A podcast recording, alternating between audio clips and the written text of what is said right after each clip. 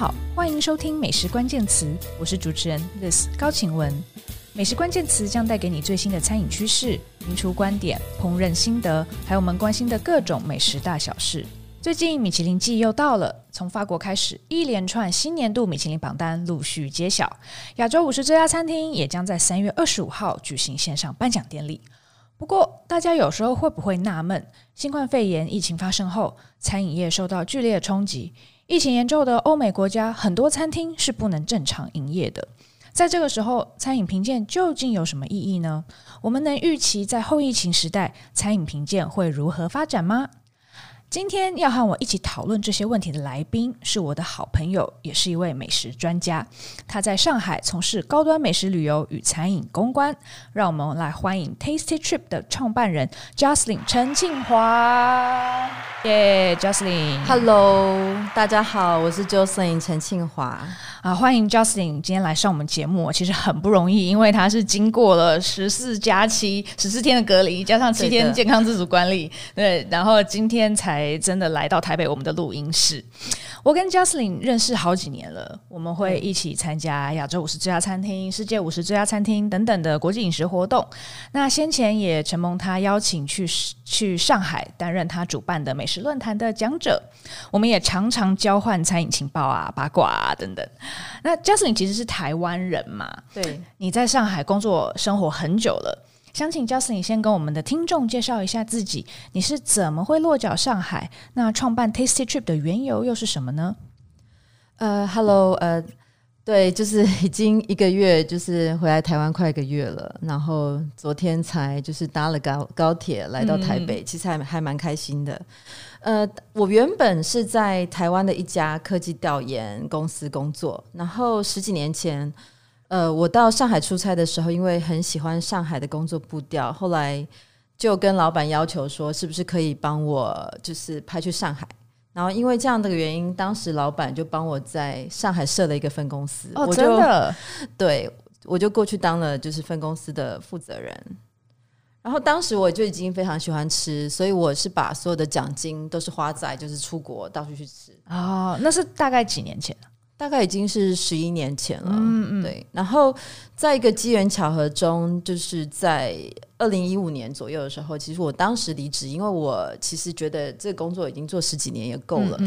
然后我就机缘巧合，我跟一个北京的就是lifestyle 媒体合作，然后做了一个就是日本的美食团，那是在2015年初。了解。然后后来的话就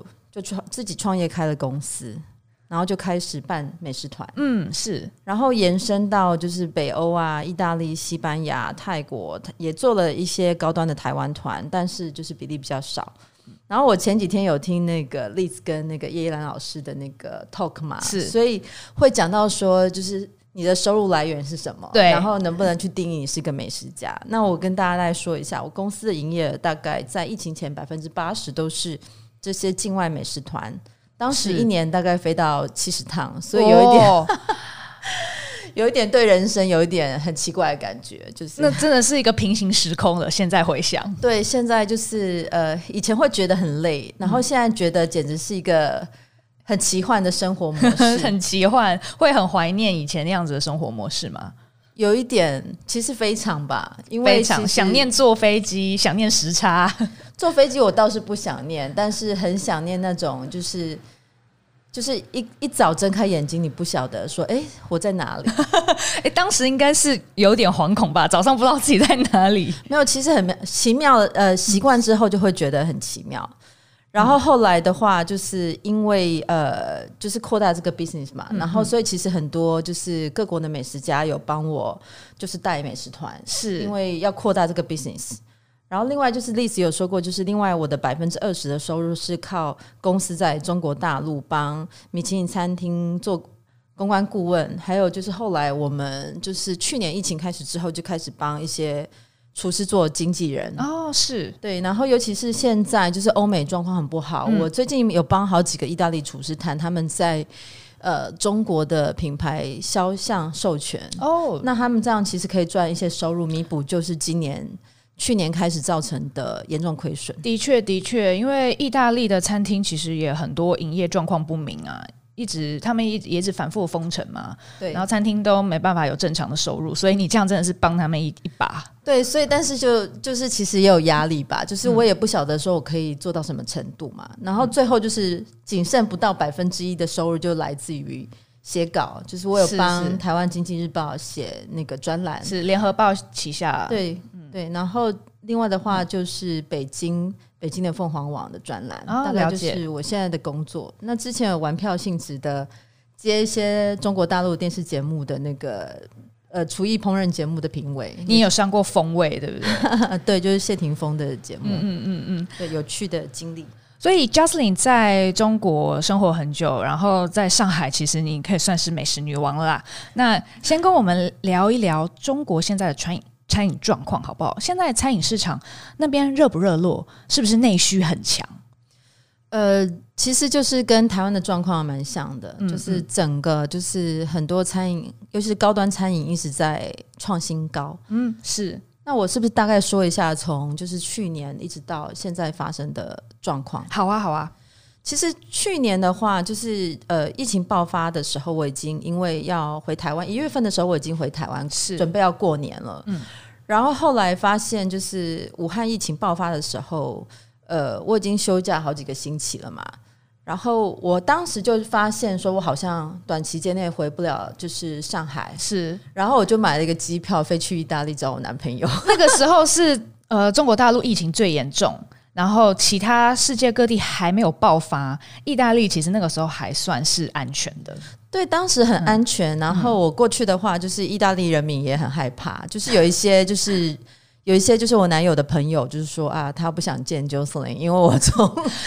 对 Jocelyn 的男友是意大利人，然后也是一位很懂吃喝的美食专家，对，他非常热爱吃，对，他们之前会一起规划旅游行程。对，然后大概就是我在意大利待3个星期嘛，然后我觉得现在回想起来真的是我2020年做最正确的事情，真的耶，不然的话你也一整年之后就真的都没办法，对，没有办法，完全没办法见到对方，对啊，完全没办法见到另一半，所以其实是一个很奇妙的经历，仿佛换了一个新的男友。我现在觉得，因为昨天我朋友问我说那你现在感情生活如何？我就说可能再见面只是觉得有一个新的男朋友吧。这样好像也还蛮不错的。对，就是小别胜新欢吧。然后后来就3个星期左右，其实我们那时候在北意大利玩得非常开心。那我只是觉得时间到差不多回台湾，因为我上海同事跟我说其实那个就是中国大陆的疫情控制已经很稳定了，差不多就可以要回去工作。那个时候已经是3月中3月底。没有，我回去的是3月3号，我记得很清楚，因为我就是想拖到要不要3月再回去，但是其实因为去年整个对我的 business 影响非常大，是，就是我公司损失大概80%的收入嘛，所以我必须回去就是开始就是扩展其他新的业务。那我就是在3月3号的时候回去，然后回去之后我那时候很幸运，大概就是在中国大陆开始强制隔离之前，是所以我那时候回去的话，我自己还是蛮小心的，就是那2个星期我还是只有在公司跟家里，就是进出，其他地方我都完全没有去，是是。但后来发现就是很多餐厅就是生意其实3月份的时候还没回来，因为我觉得亚洲人的心态都是一样的，就是不安全感，对啊，大家会比较小心谨慎一点。而且其实2月份的时候上海等于是一个不是说完全强制封闭，但是基本上大家都很知道不要出去，然后加上过年期间很多的餐厅其实它一直到2月底才开。是，对，因为疫情在1月就爆发了嘛。对，是的是的，就是在1月底，是，然后整个2月的话，所以其实我是等于是回去一个经历过半封闭的城市，是，所以大家也很节制。我觉得上海还是比较certification 的城市，就是大家比较成熟一点，很自觉性很强。那后来的话我发现很多餐厅其实是需要我们去支持的。是。那我记得我第一次的聚餐就是在一个 shopping mall 里，就是我餐厅老板邀请我，就是一个也是泰州菜，跟那个叫最东，也是跟新荣记一样。然后它的人均大概是就是低于500块人民币，比较亲民，对，比较亲民。我不太敢，我不太，其实不太愿意去 shopping mall 吃饭，它可能是唯一的例外，因为它生意太好了，我自己不习惯去那些就是人比较多的餐厅。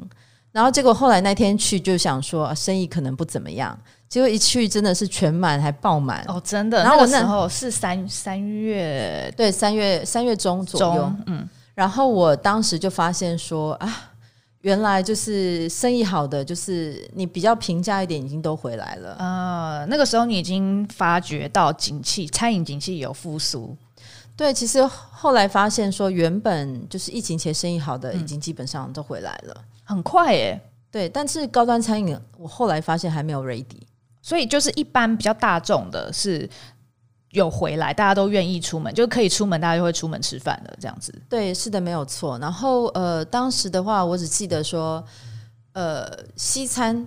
Fine Dining 还没有回来，嗯，尤其是在西餐的 Fine Dining 这一块他们特别辛苦，因为在上海有很多的国际的奢侈品牌，嗯，他们必须要在就是在一些 fine dining 的餐厅办活动嘛，尤其是西餐、啊、可能对于中国人来说是比较有仪式感，是。然后所以说他们这个收入就是影响到很大。我记得当时有一个客户，就是一个餐厅客户，我就不要说是谁、嗯、有特别找我去开会说拜托我们看可不可以帮我们想到一些方法，嗯，就是办活动吗？对，或者是做一些合作可以让客户找一些回来，嗯，是。因为可能就是中国人可能一开始还是就想说去吃，就是自己家里去吃饭，平常会去的地方，对的。然后商务宴请，所谓的招待、嗯、这些就是business dinner 这些东西可能都会被取消，因为很多大公司也前景不明，很多预算都砍掉了，所以在3月份的时候还是蛮吓人的。那我当时基本上把上海所有的高端的就是西餐全部吃了一轮，因为我担心他们生意不好，所以你个人表达支持这样子。对，就是你当时我看Liz也有在做这样的事情嘛，我有看你录音然后录影，然后支持台湾的餐饮。那当下我也做这些事情，因为我跟就是上海的大部分一些新厨都是还蛮要好的，大家会一起出去吃饭嘛，所以当时的话就是觉得整个状况很不好、嗯、那大概是到了5月份我发现就已经是一个很明确的反转了，就是大家已经开始从5月之后大概就是在爆满，很难预定，然后开始创新高。欸，那跟台湾的状况很像欸，台湾也是5月，我记得很清楚是母亲节那个周末，餐厅生意非常火爆，那很多人都出来聚餐庆祝母亲节、嗯、那当然像母亲节蛋糕也是卖得下叫，然后很多因为不能出国嘛，所以开始消费都回到台湾境内，就是内需就开始变强。对，跟那个中国大陆状况有点像，因为它现在就是政府的部分就是在强调内循环，嗯，是。然后当时其实我觉得比较指标性的就是上海的米其林3星 Ultra Violet 吧，是。当时就是他们其实有跟我说过，因为我在上海的时候跟 Paul Perry 有做一个，就是那个 Ultra Violet 米其林3星主厨有做一个 talk， 就是帮一个就是新天地的一个美食广场的开幕。哦，我有看到。然后做了一个 talk， 然后他就是有说，就是后来就是其实都被中国人补满了，因为他们之前有一个蛮高的比例是专门很多的外国美食家飞进上海，就是为了吃 Ultra Violet。没错，他当时算是一个 destination restaurant 啊。对，基本上是上海比较明确的、嗯、就是目的地餐厅嘛。然后原本都是等待3个月，现在至少要4个月，现在要4个月，因为他们后来发现官网以前都是开放3个月预定，对，那很多人会因为说啊，4个月后不晓得会不会出国出差，那因为大家现在全部都卡在国内，就大家都动不了，所以我干脆又开放长一点的预定期间。对，所以现在比以前难订，这很有趣欸。然后他们其实已经那么多年都没有涨过价了，所以其实我之前跟他们聊的时候有说你们要不要考虑涨价，但现在已经是天价了啦，就是4000块跟6000块，就是按照、天数不同。后来他们有做一些比较特别的就是 wine pairing 的时候可以到就是1万人民币。哇，蛮惊人的，这个真的很惊人，这个在台湾应该是前所未见的。那中餐的部分我听到的其实更夸张，就这个餐厅我最好不要讲它是谁、大家私讯我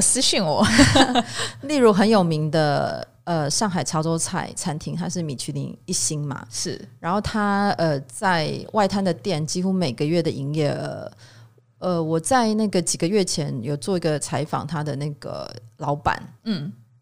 就是接近1000万人民币一个月，每个月，对，好夸张，所以他们商场的人非常的就是 excited， 就是因为会觉得说 OK， 我是反正抽你的 percentage 嘛，所以如果越高越好。那他应该在商场里面是国王了吧？对对对。然后另外因为现在刚才我说过的是内循环嘛，所以全世界的状况都一样，就是以主打本地食材为主，现在是台湾也是嘛。其实但台湾这个本地食材的风潮已经持续一段时间了，也不仅仅是因为疫情的关系，过去5-6年来其实对于台湾食材和台湾味的讨论是非常兴盛的，所以这个倒跟台湾倒是有点不一样。之前中国会比较喜欢使用进口食材吗？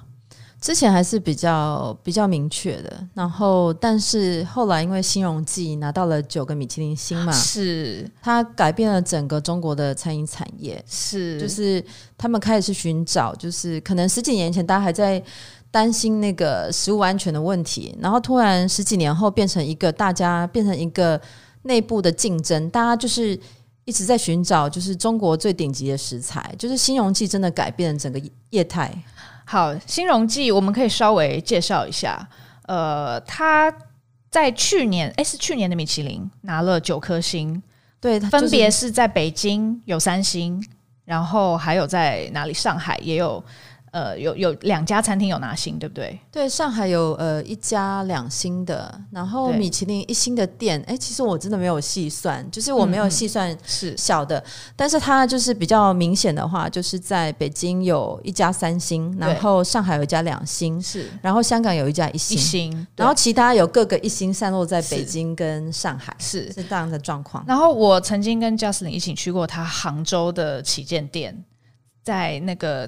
叫什么湖，我突然有点忘记，西溪湿地，对，就是建物本身非常厉害，很有品味，然后占地非常大，然后它呈现的方式也是很精致，是我们吃中菜的方式，不是说中菜西吃的那种细致感哦，它的仪式感还有它的呈现的那些美感其实是中菜美感，然后菜就是做得很到位，就真的是你吃了马上就是觉得哇好吃，然后很爽的那种感觉，就是你会感动，然后也会想念。对，我其实真的还蛮想要再吃新荣记的，只是现在疫情阻隔啊。对，那所以新荣记真的是现在中国首屈一指很有代表性的餐厅，对，它影响了非常大。那其他所有各个菜系的老板也都跟我说过，希望未来他们是希望成为某某菜的新荣记。哦，真的已经成为这种代名词了。对，它就是一个代名词。那听众朋友如果想阅读文章的话，欢迎上 Taster 美食家上面搜寻新荣记，我也有写过一篇。好，那还有什么其他比较有代表性的餐厅在疫情后有什么特殊的表现吗？目前的话刚才讲的就是比较明确，基本上现在就是家家都创新高。那 上海比较明显的话，就是最近上海最红的西餐厅应该就是叫 Da Vittorio， 意大利菜，对，意大利菜，它原本是在就是意大利米兰北部，就是有一个城叫 Bergamo， 一个3层的米其林3星餐厅，是。那它在上海开的分店的话，就是才开业大概2年，然后已经 拿到米其林2星了，哦，很快，是一个现象。那它现在的话就是。至少西餐来讲，1个月前预定，我觉得在上海是很夸张的。1个月前，不过在台湾1个月好像已经是一个基准了，甚至可能有的都要2-3个月。我觉得台湾也是，对，而且疫情也算是为某些餐厅带来了帮助，比如说像台东的 Sinasera， 它真的是从去年。疫情之后，然后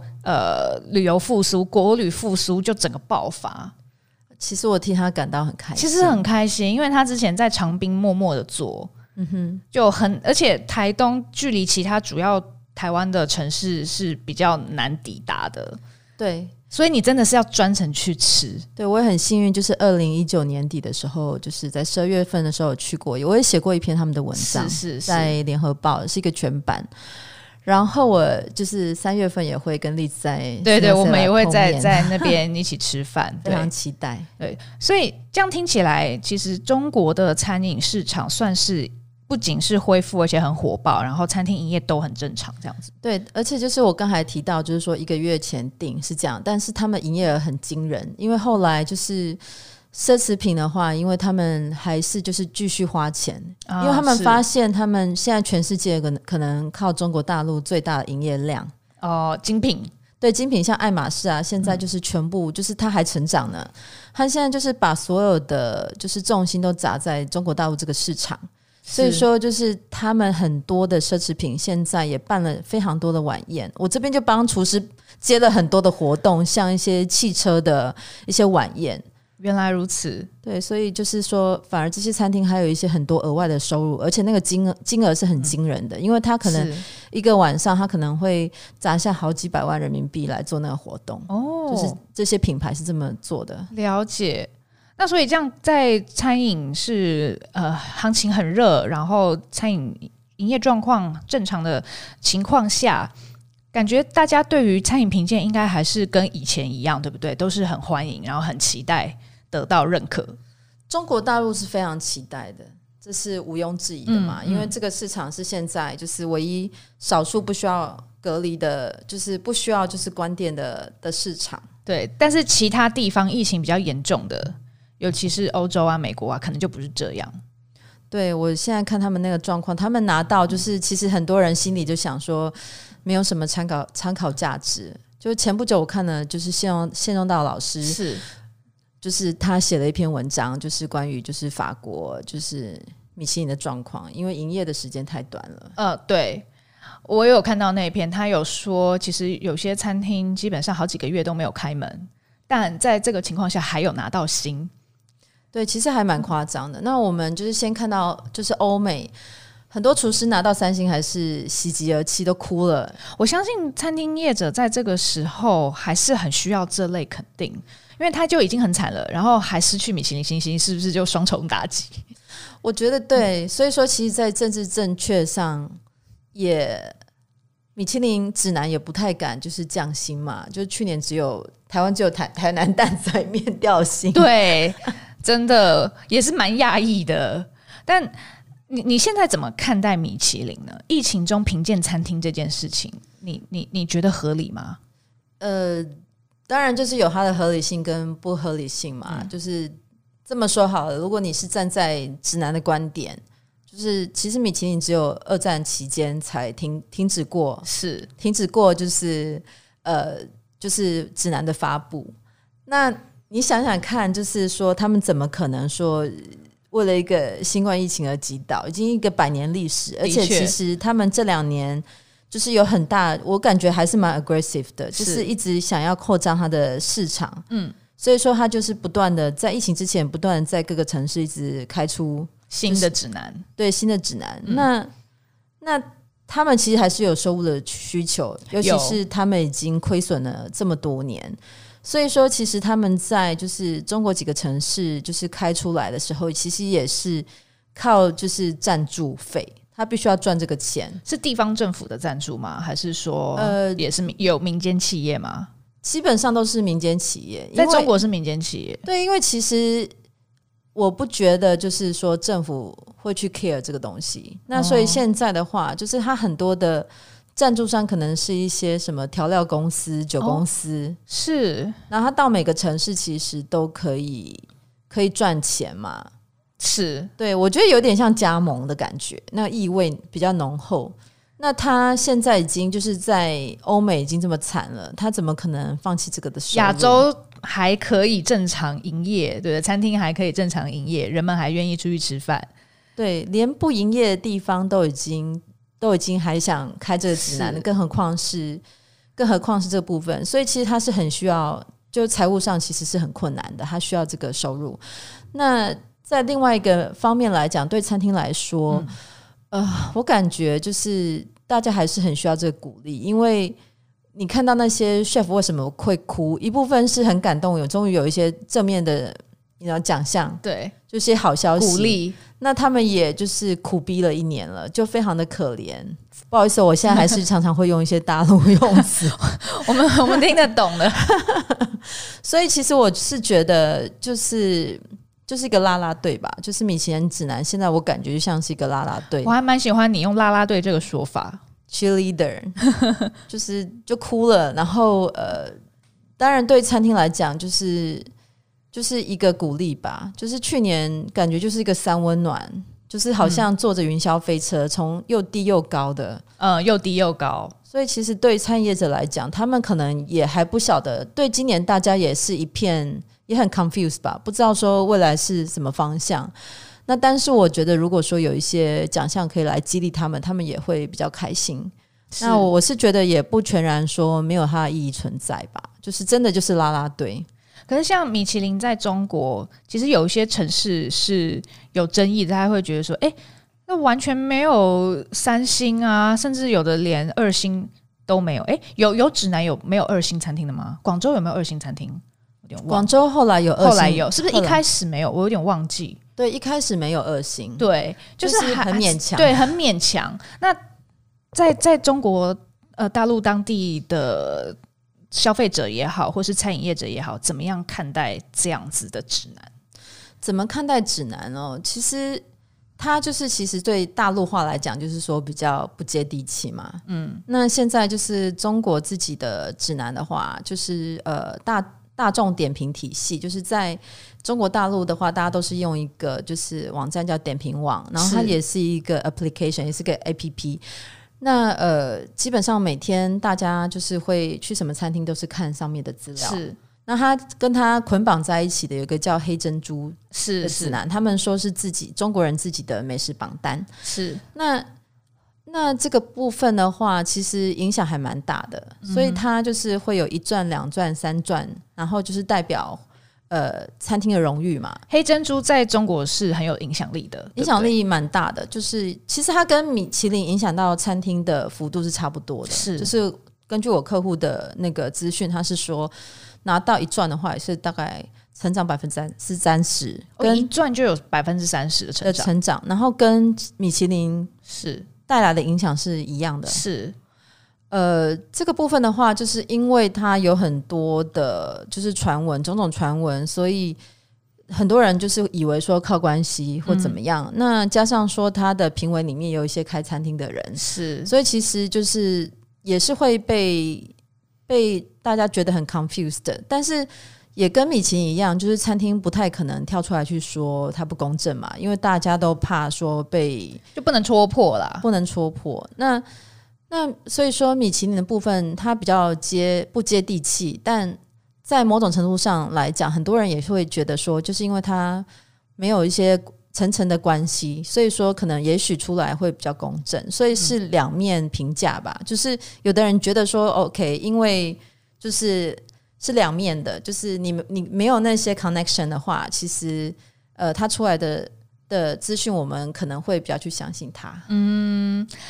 那你自己觉得现在米其林出现一些比如说餐厅明明歇业好几个月却还是拿星这种状况，你会觉得指南的公正性有动摇吗？当然是有动摇，就是大家其实都明眼人都看都知道他在做什么，他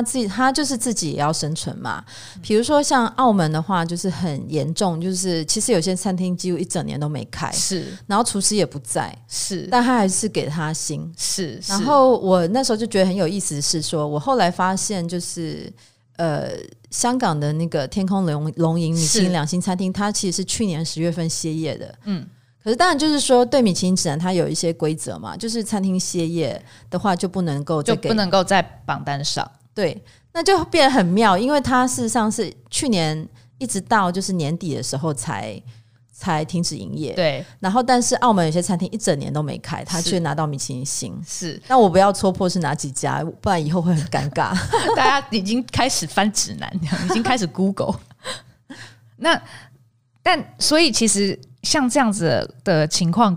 有些餐厅它是可以比如说天空龙吟他干脆就不要宣布歇业，他不要宣布他搬迁嘛，他是因为要搬迁，他要搬到，他要从九龙搬到香港岛，他才宣布歇业，然后就暂时没有开门。那他如果不要在那个时候宣布，他搞不好现在宣布，他其实还是可以在榜单上，对不对？对，他其实如果不要公开的话，他其实是可以在，因为我当时看到对他不在榜单上的时候，我是蛮震惊的，后来才知道原来他是因为要搬家。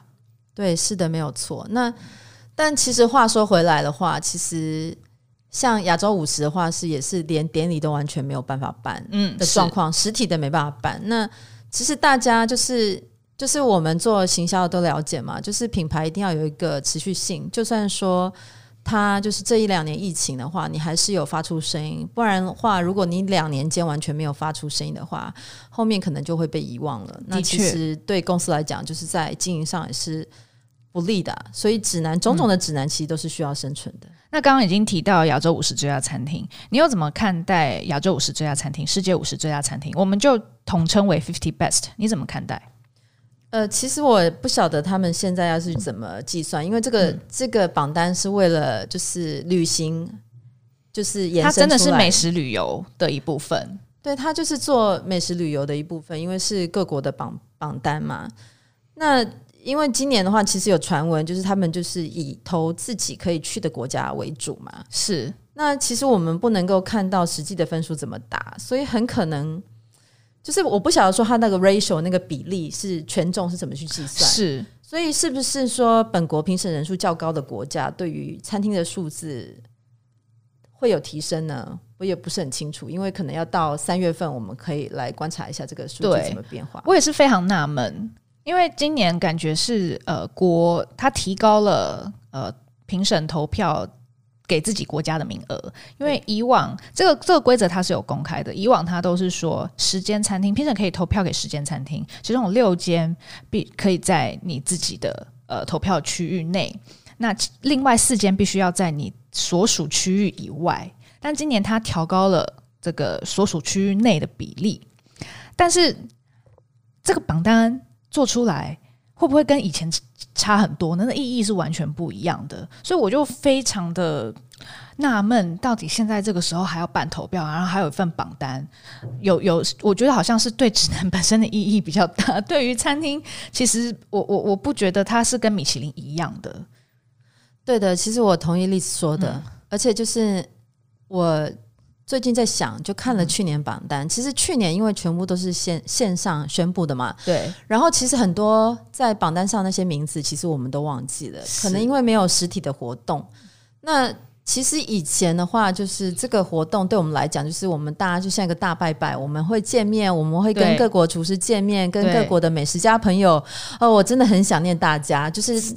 活动本身不只是典礼本身意义吧，就是我们去会交流，会交流。其实真的就是像一年办一次同学会那样，见见朋友们，因为平常大家各自四散东西，就在这个时候齐聚，不是群聚，跟他讲群聚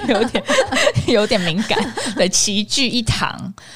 所以真的是一个算是大家庭，然后同学会的那种感觉。对，就像是一个同学会。那现在其实就是我不晓得什么时候才可以跟大家见面，所以其实就是这个部分，其实我看Liz有写过文章，就是有讲过，就是说像这些榜单所带来的意义嘛，其实我觉得就是交流的部分其实很大的一部分。但他现在就没办法办实体的活动，我感觉上就是对于我们这些没办法交流的意义就没了。其实对于餐饮业者也是一样啊，主厨也是一样，因为过去他们也是在这样子的交流里面诞生了很多后续的商业活动。先不说别的，四手餐会就是这样诞生的，对不对？然后也有一些主厨是因为这样子就到了另一个国家开餐厅，比如说像台北有Bang，那他就是泰国曼谷的 Chef Dong， 他的餐厅是Le Do，他Le Do也在亚洲50最佳餐厅上面嘛。是的，是的。对，那他因此就跟台湾的 Chef Richie 林权很要好，所以就两个人就一起在台湾开餐厅了。对，其实这样子的商业机会透过这个平台是很多的。对，所以现在都没了。但是一方面，你知道我后来发现，其实疫情对厨师最好的影响就是他们可以好好专心的做菜。哦，这个倒是，如果餐厅有开的话。但其实我觉得很多的厨师他在餐厅没有营业的时间，就是比较，我是说比较积极的那些，还是会自己再去 create 一些新的菜单。是。然后我其实之前有问过，就是香港 VEA 米其林一星餐厅 VEA 的 Vicky 说，对 VEA 的主厨 Vicky 正啊，对 Vicky 正，我问他说，哎，你一切都好吗？然后他就说他觉得很好啊。然后而且其实他虽然以前做很多 full hands， 他现在也是可以专心做自己的菜。对，他其实比较有时间沉潜啊，之前可能是一个很躁动状况。而且他跟我说其实他很怕坐飞机，所以我就发现觉得太有趣了。那跟你一样啊。对，其实我也蛮怕坐飞机，但为了工作就豁出去了。所以其实影响有好有坏啦。以前这个交流很兴盛，旅游非常畅旺的时候，大家可以交朋友，然后去各个地方旅游。以主厨来说，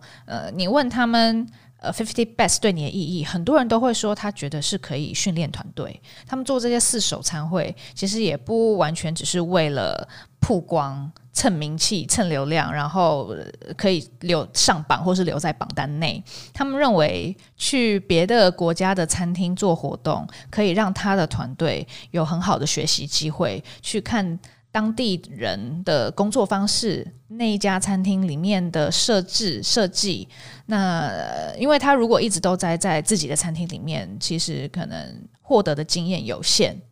对，是的，其实可以互相学习一些做菜的方式，对，还有就是互相学习，对，是一个很迅速的进步的方式，还有增加创意的方式。是，但相对的就是说，有时候对一些餐厅也讲，真的会失去它的初心。是，就是说你自己的东西呢，就有时候有一些餐厅做 full hands 做过度了，对。那你就会觉得说，那他自己的菜到底是什么？是，像我之前看那个东京的 Dan 啊，其实就是一直在做 for hands， 我也觉得很奇妙。对，他做非常多。那当然 Dan 其实后来去年也在台湾开了姐妹店啊，在高雄的成秀，我刚好前两天有去吃。对，我其实明天晚上你明天晚上要去吃。对，那其实像 Dan 会来台湾开分店，我觉得也是因为50 best 的关系。亚洲50最佳餐厅的关系。对啊，所以其实我觉得是一个很好的就是交流吧。对，但现在疫情也让主厨们可以专心的在家不仅是好好做菜，对，好好做菜，不仅是沉淀过去几年的累积，那也是可以比较专心的磨练自己的技艺。对，但是前提是餐厅没有破产的状况之下。因为前几天看法国的那个指南，看就是信用到他写的东西，就发现说，哦，真的好多其实都关店，而且主厨都不知去向，不知去向，对，不知道现在在哪儿，因为也没有工作，然后也没有餐厅开嘛，因为法国是一直到就是4月份餐厅才可以营业啊，现在是到4月份哦。我不知道后来有没有在修改，就是我们在就是之前在上海我们发我们的新闻，最后一次发布的时候是我记得是4月初。天哪，我当时有点傻眼，所以就问了我的同事说，你确定这个数字是正确的吗？所以他就说是啊。我知道英国是3月餐厅可以重新营业。对，我得再回去看一下，但我有被那个数字就是吓到，的确是非常惊人，等于你真的就是活生生的被掐住脖子，都不能营业，没有收入。我是不是得回去再看一下那个时间点？好，我们可以也许查一下，在那个节目介绍里面可以再跟大家确认。嗯，好的。我只是就是记得那个月份我感到非常的就是的确是惊吓。对，那你觉得50 best 在这种情况之下，因为旅游冻结嘛？而且感觉可能今年也是没有机会复苏的，即便疫苗已经开始在打了。那你觉得它的影响力会下滑吗？影响力肯定在这2年是下滑的，就是你拿到了去年第一名，现在大家还会想一下说，去年第一名是谁？就是那个记忆力，记忆影响很浅，而且就是去年的话，因为就是他们在线上的那个直播啊，就是阅读量非常非常低，我记得好像才1-2千还是多少，是2-3千嘛，低于3千，应该是头1-2天的数字啦，可能后面有有增加一些，但是在 live 的时候、就是线上的时候，就是那个 view 很低， live 的 view 其实不高，就其实我觉得赞助商应该都非常不开心。嗯，赞助商其实应该是他们很担心的一个部分，所以其实我当时有跟就是几个赞助商有问过这个事情，然后他们就是跟我说他们也不方便说什么，他就是觉得有点无奈、是，然后但是又可以说什么呢？是，的确，对，所以说品牌有品牌自己的形象嘛，就是也不敢说在公开场所撕破脸，但是就是指南本身就是跟刚才说米其林一样，亚洲50、世界50他们一样，就是财务上你没有什么，你没有曝光你就没有赞助商。嗯，没错，所以这2年肯定就是大家就是看是不是就是活下去是最大的重点，所以亚洲50最佳餐厅今年还是要继续颁奖。那在3月25号，他会举办一个线上的颁奖典礼，跟去年一样哦。我们可以先来讨论一下可能的预测结果吗？你觉得今年的榜单会不会变动很大？因为我自己觉得，他今年稍微改变投票规则之后，然后再加上很多评审其实是不能出国的。当然，我看到有一些我身边的这种foodie底朋友，他们可能还是勉勉强强的有出去，或者是说在去年年初的时候还是有出去，所以也许如果他们是评审的话，还是可以投票海外的餐厅。但我想，今年的投票结果一定跟去年是很不一样的。是的，所以如果说就是本地可以投多一点的话，也许有一些比较特殊的餐厅更有机会露出吧。是，其实这样的指南出来，就是会更像是趋于就是本地人愿意去吃的餐厅，而不是说就是观光客去的餐厅，就是那个意义可能会有一些改变。是。但是就是很难去预测，就如你刚刚讲的，不知道它权重怎么计算。对，我不晓得它的权重是怎么计算的，但可能会有一些就是过去看不到餐厅吧，如果是公正的话。假设评审都投给自己国家的餐厅，那可能会出现一些过去不在榜单上面，就或者是他们今年投票的时候有投给过去不在榜单上面的餐厅，但是也不知道说这个他怎么加权计算，因为那肯定是其他评审，别国的评审不太会去投的。对，有可能是这样的状况。对，所以真的今年的榜单我是还是相当的狐疑啊，现在有点一头雾水中，还蛮也蛮期待今年的开奖。而且过去我们好像没有那个数字，我们好像不知道就是各国的那个就是评审的比例哈，我们好像没有、那个，我们没有那个，所以我们没办法去评估说这个到底会怎么产出。对，但他们今年有特别用一个新的榜单，叫做 Essence of Asia， 他们不是用投票的，而是他们去编辑出一份可以代表亚洲各个国家的餐厅，而且不限于 Fine Dining， 因为主榜单其实很多都偏向 Fine Dining， 但是今年他们好像想要特别去 highlight 一些在各个国家本地深受当地人喜爱、具有代表性的一些餐厅。其实这某程度上也就是回应我们刚刚讲的，可能是一些本地人会去的，就因为现在不能旅游，所以他就干脆去 highlight 一些本地的餐厅。所以其实蛮奇妙的，因为你知道吗Liz，我发现你还是很认真做功课、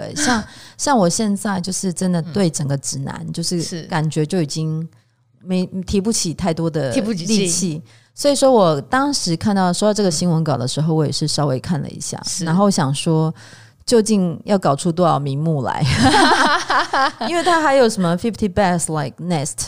就是还有一些新的、对，有一个 Fifteen Next， 对不对？对 ，Fifteen Next 好像今天要公布哦。昨天是不是看到？你不讲我都忘了。对，因为我为什么会记得这件事情呢？是因为他们可能就是因为这个榜单，它是就是希望有人提名，或者是说自己去报名都可以。然后可能是就是提名的人太少了，因为我当时就收到巴斯克那边的人工作人员来跟我联系，问我可不可以提名几个就是亚洲的，就是了解亚洲这部分的就是名单给他们。我们先解释一下 Fifteen Next 好了，它其实是一个要表扬在餐饮产业中的明日之星。是的，对，不只是主厨，其实跟餐饮行业相关的各种，比如说农夫也可以，调酒师也可以，或者是饮食研究者也可以。对，是的，所以当时我就其实有点 confused， 它还有限制就是工作的年数哦，然后其他的部分好像年龄的部分它也有一个就是限制哦，好像是我记得我已经超过了，好像是35岁以下还是几岁我不太记得，因为当时就是我有推荐 chef， 然后我就问他们说那你到底几岁，我就心想说我今天还要来问你的年龄有点尴尬所以其实有点尴尬，而且其实有这个限制，其实有的时候你很难说，因为很多的 chef 其实是半路出家的，他们真正当上 chef 的时候其实年纪其实是已经不小不小，但是他其实是新人，嗯，所以其实这个东西其实还蛮 confused 的。那这个榜单我好像昨天隐约的在我的 Facebook 看到有人发说好像今天下午会公布，今天下午，但是这个应该是跟世界50最佳餐厅绑在一起，对不对？就跟亚洲的关系比较弱，因为它是一个附在世界主榜单下面的。对，是的，但是所以说他才发现，就是他可能拿到的名单，我猜啦，可能是因为都没有亚洲人。然后所以说他可能没有认识什么亚洲人，就来问我说可不可以请我推荐一些名单，所以我就觉得非常有趣。是，那其实世界榜单感觉今年也会变动很大，因为去年停办了。是的，那他们去年就说今年要换一个形式，说可能会有不同的奖项。我其实不知道他们要怎么做，其实是蛮尴尬，因为你说亚洲还可以，因为疫情控制还 OK， 所以你就算是投给自己评审投给自己国家的餐厅，那好了也还说得过去。可是如果你把范围放大到全世界的话，原本的第一名餐厅 Mirazur 有在营业吗？现在好像没有在营业。 对，很多其实欧美的餐厅在榜单上面的都没有很不能正常营业。对，因为我前几天还跟那个 chef 聊过天，然后因为他新加坡也要开那个 Mirazur chef Mauro， 哦，我有看到开那个 carne 就是那个肉那个汉堡餐厅，嗯，现在所有的那些 fine dining chef 都去做汉堡，你也不知道为什么要开平价的，这样子比较有收入。但我只一直想，我有在思考为什么大家的产品，就是我听到的大概有10家左右吧，就是做汉堡。像之前芝加哥的3星主厨就是 Grace 的那个 chef， 是我突然忘记他叫什么名字，那个 Curtis Duffy， 对，这么帅怎么会忘记他的名字呢他后来开了一个新的餐厅嘛，是叫 Ever， 对，他很喜欢很浪漫的字，是一个浪漫的人，对，然后他也是做了 burger，哦，他好像是，但讲到 Curtis Duffy， 我觉得他真的命运多舛啊，真的是太坎坷了。我也看了他的纪录片，对，他的纪录片 For Grace 在 Netflix 上面有。那在纪录片他是得到3星嘛，就记录到他得到3星的故事，对，整个过程，对，整个过程。但是后来他就跟他的合伙人闹翻，就又离开了 Grace， 然后要打造自己的餐厅，就是去年开幕的 Ever， 但他中间因为有禁止竞业条款的关系，所以他好像整整好几年都不能动作，直到那个条款失效了，他才开始他才能真正的去筹备他现在这间餐厅，结果要开的时候竟然遇到疫情。对，所以其实他的命运真的就是还蛮辛苦的。是，但其实我有关注他的 Instagram， 发现他又再婚了对，所以我觉得可能就是在就是这1-2年，可能大家很多人就是很多厨师突然多出很多时间，所以可以感觉他们有做很多的在私生活部分有做很多的改变。是，但是我们虽然认为米其林和 50 Best 目前这2个最重要的餐饮评鉴在疫情后其实是他们自己也遭遇了冲击，但是餐饮评鉴跟餐饮产业关系还是非常密切，对不对？是的。你怎么样看待餐饮评鉴跟餐饮产业的关系？就是以前我有看过一篇文章，是一个 blogger 也是李一志先生，然后他写很多都是科技相关的文章，是，然后还有一些数据的。他有一篇文章是提到，就是他看了《寿司之神》那个电影，然后他里面就有提到说，像山本一博他去发掘就是小野二郎，然后增加他的很多的那个知名度，就是因为他原因所以才有这个纪录片嘛。然后里面有一些对谈，然后就是在讨论说有一个很好的就是评论体系才可能会有很好的选手，其实跟运动有点相似，就是如果没有人去 comments 给出这些感想，可能就是很多人其实还是领悟不到其中的奇妙之处。哦，是。所以其实就是说有一个好的就是评分体系来讲，对于餐厅来讲是很重要的。因为如果今天没有50大，没有米其林，那就可能对于名厨的诞生就是一个很困难的事情。那其实就是说每个人就是在人生上道路上，每个人所有各种不同的职业都是需要被肯定的嘛。对，那过去的话尤其是在亚洲比较明显，就是厨师往往不是一个很高尚的职业。对，但是有了这些就是评分的系统，那大家也是可以成为一个很好的选手，是，然后在自己的产业上出类拔萃，是。那其实我觉得非常的重要，也就是说厨师的工作，餐饮业者的工作，它能够被公正的评价。对，是的，如果可以是一个好的体系的话，是好的体系，它有公正的评价，并且能够让人分出好坏，然后并且它本身其实是可以借此获得成就感以及它商业上的利益，我觉得这也很重要。对，非常的重要。但是就是近几年感觉就是有点可惜，就是奖项之间的生存之战，你会感觉就是说它已经慢慢成为一个餐厅的行销工具。是，就是说现在的话就是无论世界50大、亚洲50大或是米其林都好，他们其实已经变成一个就是餐厅作为一个 marketing 的工具，就是只要上这个榜单就可以就是保证你的营业额会上升，你的知名度会上升，然后就是厨师本身可以就是在名气上也好，或是在实质上的收入也好，可以去代言很多产品啊，就是我现在做的事情。名厨是一门好生意啊，真的。对，其实我后来发现就是今年这样做下来，就是我发现就是现在做很多的事情，我都是去询问当明星的经纪人怎么经纪他们的明星，来对等的安排我的客户去接一些活动。因为我现在也帮一些 chef 接什么就是中国大陆一些拉面的广告等等之类，或者是像优格啊，就是一些大众产品。是，因为在这一块的话还没有完全开发，最主要是当然米其林在中国也是比较晚开始。对，应该是第一版是20，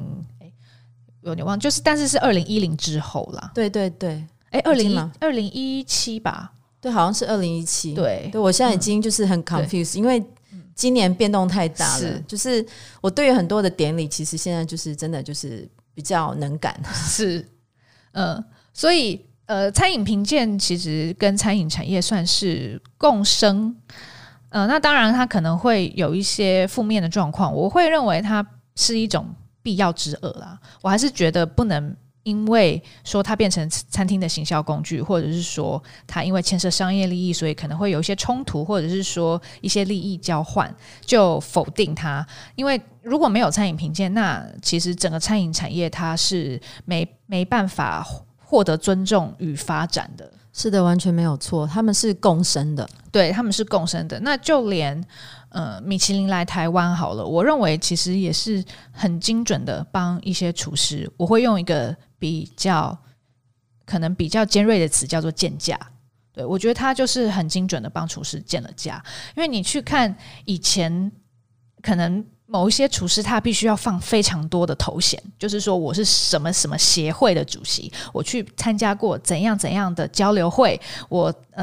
担任了什么的评审，然后然后甚至他上过哪些电视节目都要列出来。对啊，来才能显示说好我有两把刷子。可是当你一得了米其林一星就好了，马上你就证明自己了耶。对啊，其实就是一个建价的体系。对，就是其实我现在接活动也是有不同的价码，就是帮厨师、米其林厨师接活动有不同的价码。比如说一星的话大概是有个价格的区间 range， 然后2星跟3星是完全不同的档次。是，就是其实有点像钻石，真的，就是你一旦拿到3星的话，整个就是价码3级跳。那所以其实我觉得是一个很奇妙的过程，因为他们是共生的。但今年我有一个就是一个新的心得啦，就是以前我们都会觉得说餐厅非常仰赖这些就是评分体系，但到今年就是这样子整个就是指南都很可怜的状况之下，你会发现其实这些指南才需要餐厅。嗯，就是不要把自己当做一回事，真的。对，其实真的就是互相依赖，互相依赖。就是过去你好像觉得说、OK， 我是给你评分，然后我就可以决定一家餐厅的生死。